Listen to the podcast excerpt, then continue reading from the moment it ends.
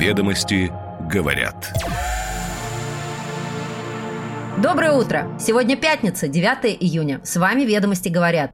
Краткий обзор главной деловой газеты страны. Слушайте, чтобы быть первыми в курсе топовых новостей. Сегодня «Ведомости» говорят, что власти решили систематизировать работу основных СМИ в четырех новых регионах России. ВК запустит акселератор пабликов во ВКонтакте. Соцсеть попытается сделать их конкурентами телеграм-каналов. Бывший флагманский магазин Nike на Кузнецком мосту займет российский фэшн-ритейлер Lime. Власти Китая потребовали от банков страны снизить верхний предел ставок по вкладам в долларах. Сбербанк улучшил условия для ведения внешнеэкономической деятельности с Индией, утверждает топ-менеджер Сбера. Теперь детали. Ведомости говорят. Власти решили систематизировать работу основных СМИ в четырех новых регионах России – ДНР, ЛНР, Херсонской и Запорожской областях. Они приступили к созданию единого информационного пространства, а главной задачей видят более активную работу с социально-экономической повесткой. Об этом сказали ведомостям три источника, близкие к властям новых субъектов Федерации. События в новых регионах вызывают повышенное внимание общественности и СМИ, но информация, нужная и полезная для самих жителей регионов, в этом потоке либо отсутствует совсем, либо находится в тени других событий и рассредоточена по разным каналам. Плюс информационное поле страдает сейчас от огромного количества фейков. Нужно создать в каждом регионе свой канал проверенной, верифицированной информации, который будут наполнять местные журналисты для своей родной аудитории. Источник слышал и о запуске спецпроекта наподобие мобильного репортера, когда жители региона смогут присылать в СМИ свои материалы, фото, видео, и после определенной процедуры факт-чекинга они будут публиковаться на страницах информагентств. Предпосылки для систематизации работы уже существуют, уточняет один из источников ведомостей. Во всех четырех регионах уже созданы информагентства. Консультировать агентства ДНР, ЛНР, Херсонской и Запорожской областей будут федеральные журналисты, Единого бренда у новых агентств в регионах не будет. Среди них источники ведомости называют в частности Лану Самарину, которая до недавнего времени работала на должности первого заместителя главного редактора ТАСС. ВК запустит акселератор пабликов во ВКонтакте. Соцсеть пытается сделать их конкурентами телеграм-каналов. Соцсеть ВКонтакте запустила закрытый клуб «Акселератор» для администраторов популярных групп, для участников программы будут проводиться курсы и марафоны по созданию контента и использованию рекламных инструментов. Об этом ведомостям рассказал пользователь соцсети, получивший приглашение принять участие в программе. Он уточнил, что в рекламном посте предлагалось пройти отбор и стать одним из 35 тысяч участников программы. Из годовой отчетности ВК следует, что в декабре прошлого года число активных авторских пабликов во ВКонтакте достигло 2 миллионов, Официальные инструменты монетизации, партнерская программа монетизации видео ВК Донат принесли авторам рекордные 4 миллиарда рублей. Однако эксперты обращают внимание, в отчете не раскрывается, что понимается под активными пабликами. Возможно, многие из них давно заброшены, предполагают некоторые аналитики. Из-за непрозрачных охватов и непрогнозируемых решений алгоритмы сейчас посевы по пабликам уступают телеграм-каналам, но продолжают использоваться многими категориями брендов. Вопрос построения доверия к рекламе в пабликах также важная задача, которую должны решить во ВКонтакте. Но сейчас клиенты рекламных агентств больше предпочитают Telegram для размещения, так как там больше выбора площадок с большими охватами и цитируемостью. Впрочем, рекламодателям и сейчас интересно размещаться в сообществах ВКонтакте, признают эксперты. Они пересмотрели свое отношение к площадке по причине того, что сегодня на ней сидит совсем другая, более богатая и нужная аудитория, чем думали рекламодатели ранее, отмечают аналитики. Сейчас на ВК приходится порядка 30% медиабюджетов. Остальные 70% распределяются между Яндексом, Авито, Озон и прочими.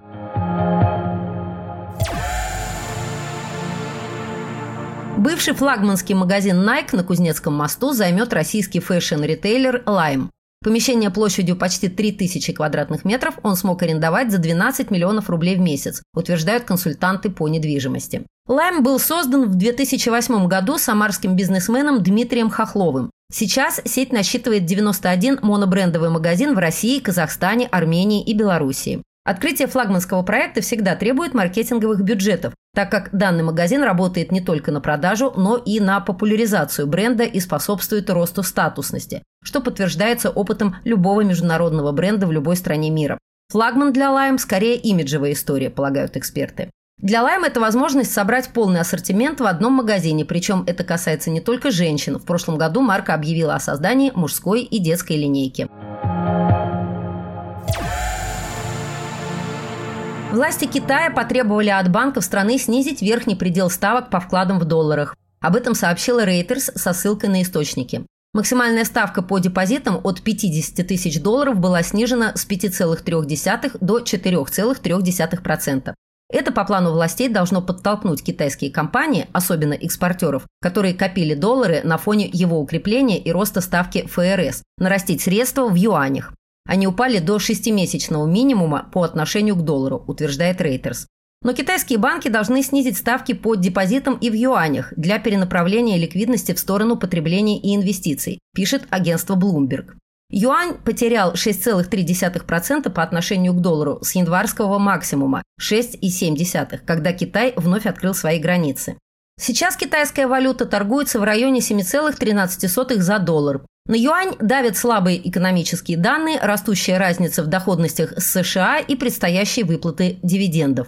Невмешательство китайского регулятора оказало давление на нацвалюту даже после того, как некоторые госбанки продали доллары на рынке, чтобы удержать юань от дальнейших потерь. За апрель-май ситуация в экономике Китая ухудшилась, говорят аналитики. Ключевые индексы деловой активности прекратили рост, а промышленный сектор ушел в стагнацию. Население Китая покупает доллары, хеджируя риски дальнейшего обесценивания национальной валюты, а повышенные ставки по долларовым депозитам приносят дополнительный доход, отмечают аналитики. Обычно физлицы создают приток спроса на иностранную валюту в пределах 5-15% от средних биржевых оборотов. И если власти сделают менее выгодными вложения юаней в доллары, это может снять дополнительное давление на курс нацвалюты. На курс юаня к рублю действия китайского регулятора повлияют мало. Стоимость рубля в большей степени зависит от геополитики, поступлений в бюджет от продажи энергоносителей, состояния российской экономики и продаж российским ЦБ юаней на внутреннем рынке. С начала года юань вырос к рублю на 15,8% и на 8 июня стоил 11,6 рублей. Пара юань-рубль торгуется на уровне середины мая, хотя на мировом валютном рынке юань значительно ослаб. Эксперты ожидают, что пара юань-рубль до конца года будет торговаться в диапазоне 11-13 рублей. Сбербанк улучшил условия для ведения внешнеэкономической деятельности с Индией. Об этом заявил при отправлении Сбербанка Анатолий Попов. Если раньше комиссия за конвертацию рублей в индийские рупии была на 0,5 больше официального курса, то сейчас она аналогична курсу Центробанка, уточнил банкир. С начала года курс индийской валюты, по данным ЦБ, вырос на 17,3% до 0,995 рублей за рупию. По словам Попова, после изменения импортерам станет выгоднее работать по схеме расчетов в национальных валютах через индийский филиал банка в Нью-Дели, который работает с 2010 года. Банкир указал, что в этих расчетах не участвуют недружественные банки и не используется SWIFT, что гарантирует стабильную работу и безопасность. Число российских компаний, оплачивающих поставки из Индии через Сбербанк, используя механизм расчетов в рублях и рупиях, увеличилось в 7 раз к июню этого года. Снижение ставки конвертации рубля в рупии в Сбербанке будет способствовать еще большему оживлению российско-индийских отношений, резюмировал Попов.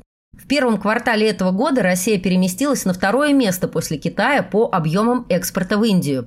За этот период Москва поставила в Индию товаров на 18 миллиардов долларов, Китай на 28 миллиардов. В период 21-22 годов Россия была на 18 месте. Ведомости говорят. «Ведомости говорят». Мы с вами каждое утро, чтобы вы первыми узнали самые интересные новости. Рабочая пятница пролетит быстро. Желаем вам ярких выходных.